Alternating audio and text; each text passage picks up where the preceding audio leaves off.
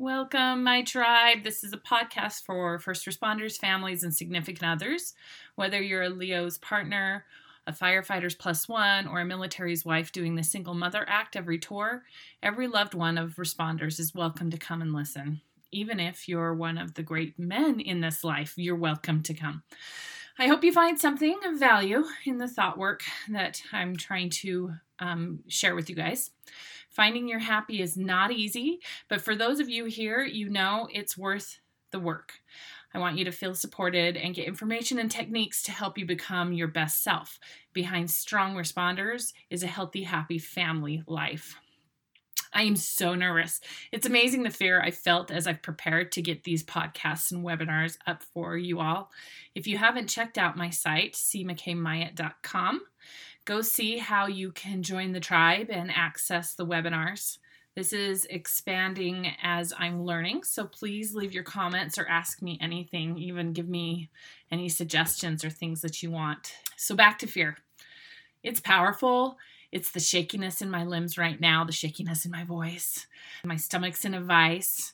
Feelings that simply want me to stay hidden a crippling kind of emotion because it's too hard to do something new, to reach a goal. My brain would tell me it's too hard and I can either say you're right and and quit and fail before I even try or I can try and see if the if the good I'm setting out to achieve will happen which is happier home life for the watchmen, uh, all of the people in my life that are first responders. They're the ones that are out there making our freedoms possible. Fear, honestly, is my flypaper, keeping me stuck in a rut in my comfortable shut in house. But I've had many clients over the last few years say they come to see me just to hear what my new aha moments have been. So I created a channel where they could go wherever to, to, hear my life coaching tidbits on thought work and to live happier, healthy lives. So I hope you guys find me for that same reason. As I've been writing stories and content for this First Wives Tribe, which is now called First Responders Tribe, since I wanted everyone to feel included because the thought work I'm teaching is for everyone. So as I've been writing this content, I question who am I to try and help others when I don't have my bleep together? I don't have my stuff together, but you probably don't want to hear from someone who doesn't have problems. So I have problems, guys. My house is a mess. I lose my temper with my kids. I get frustrated with my relationship, friends, husbands, and family, or my husband and family. The thing is, conflict is everywhere. Problems are the human experience. I think if I had everything perfect, I wouldn't be able to share what I've come to know in my 40 some odd years of life and my 16 years of being the wife of a police officer. I'm coming to you with no degree, just a course on life coaching, and of course, the self taught writing and public speaking that has been kind of my hobby since I could tell my first story in kindergarten. I have some books coming out this year. I call them my first responders tales. Misunderstanding will be the first one. It's about James, an investigator, and Izzy, a nurse, who've been separated for two years from a broken communication, a misunderstanding.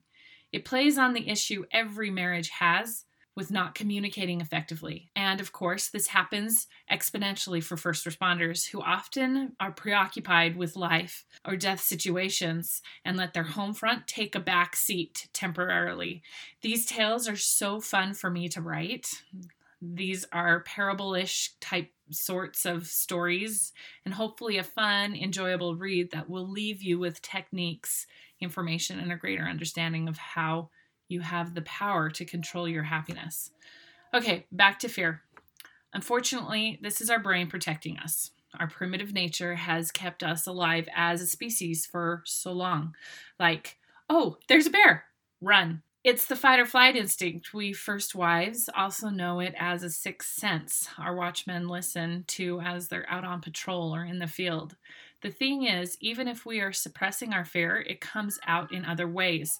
For example, we might keep silent, not communicate, deny or divert topics, attempt to stay lighthearted, or mask our fear with reactive emotions or anger and frustration. We can take on a false bravado, overindulge in habits like food, alcohol, or adrenaline activities. You name your vice. Okay, so you're saying, how do I stop the fear? I'm full of fear every day because, hey, if I think about it, today could be the day my first responder doesn't come home. Well, if you think about it, today could be the day that you get in a bad car accident. Today could be that fear can cripple you.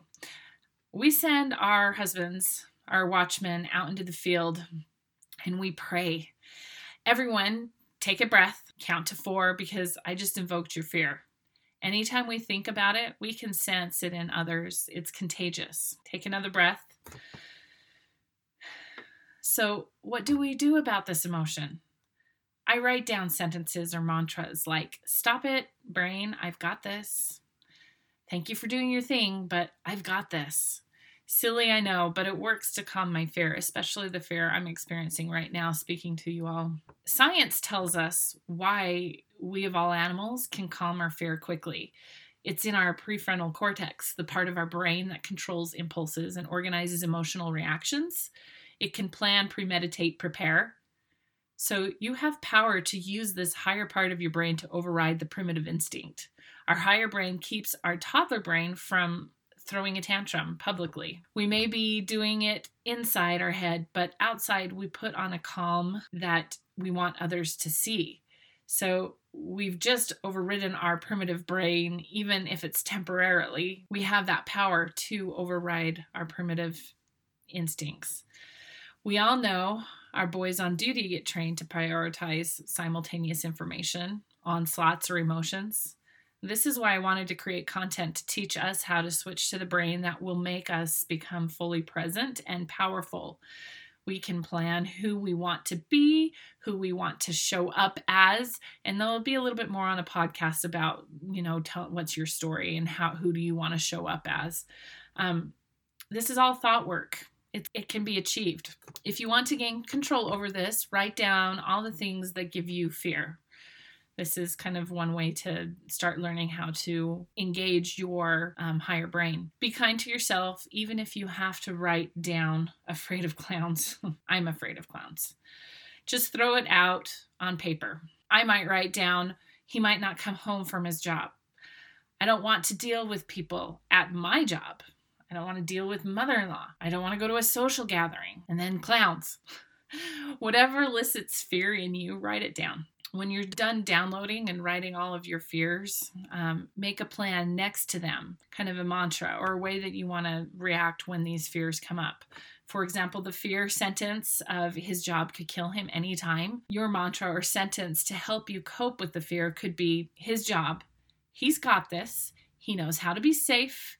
Silly brain, but thanks for doing your job. When the fear of people or your job or your mother in law, a positive sentence that you can use to kind of cope with that is they sure do make life interesting. It tells your brain, you've got this. You've already thought about this. You know how to to plan for it. When you're in crowds, you can say I'm not going to die. This is a little facetious, but if you have ever felt true fear in large crowds, your primitive brain can sure make you feel like you're going to die if you enter now, for a clown, well, I haven't really figured out because I just want to kick them and get them out and stay away. Just kidding. Okay. Clowns are people too, guys. Honestly, that's my mantra. They are humans too. It brings on my desire to love everyone unconditionally. Disclaimer if you your fear is getting attacked by someone around the corner, you can plan to run, punch, fight. That is a good way to plan that fear. Um, I'm talking more about the fears that kind of keep us stuck from something we want to achieve, from a, an, a goal, like putting yourself out there in the world, like podcasting, or something else out into the world, like art or books, or having the relationships you want hopefully your frontal lobe will remember the plan the next time you those fears kick in and then you can step back and jump to your plan jump to your upper lobe and say okay no this is the plan i've got this I hope you find quality in my content, and if you come away with just one aha moment, I've accomplished the thing I've set out to do. Thanks for listening, and I hope to see you all in my live Q&A once a month. If you can't make it live, the episodes will be available to watch later.